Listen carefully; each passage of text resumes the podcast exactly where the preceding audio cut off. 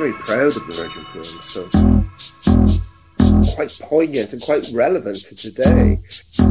The transgenderism of how we dress.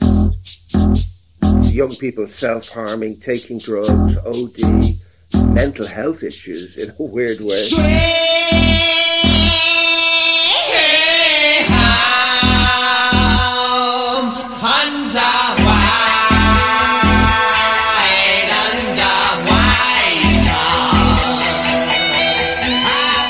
Even Walls of Jericho, which is an anti-fundamentalist religion. So all these topics, I go, there's very little here that isn't relevant to 2022, which which make me feel really good. I, I feel really good about releasing it all.